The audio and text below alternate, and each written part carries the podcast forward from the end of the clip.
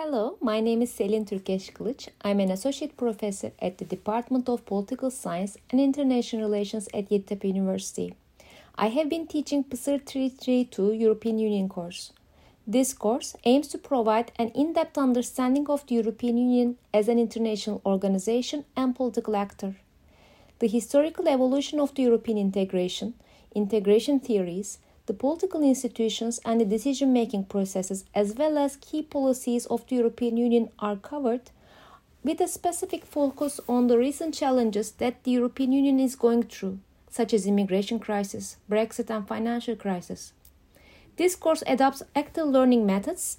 Students participate in EU decision making simulations. Thank you and hope to see you all in class.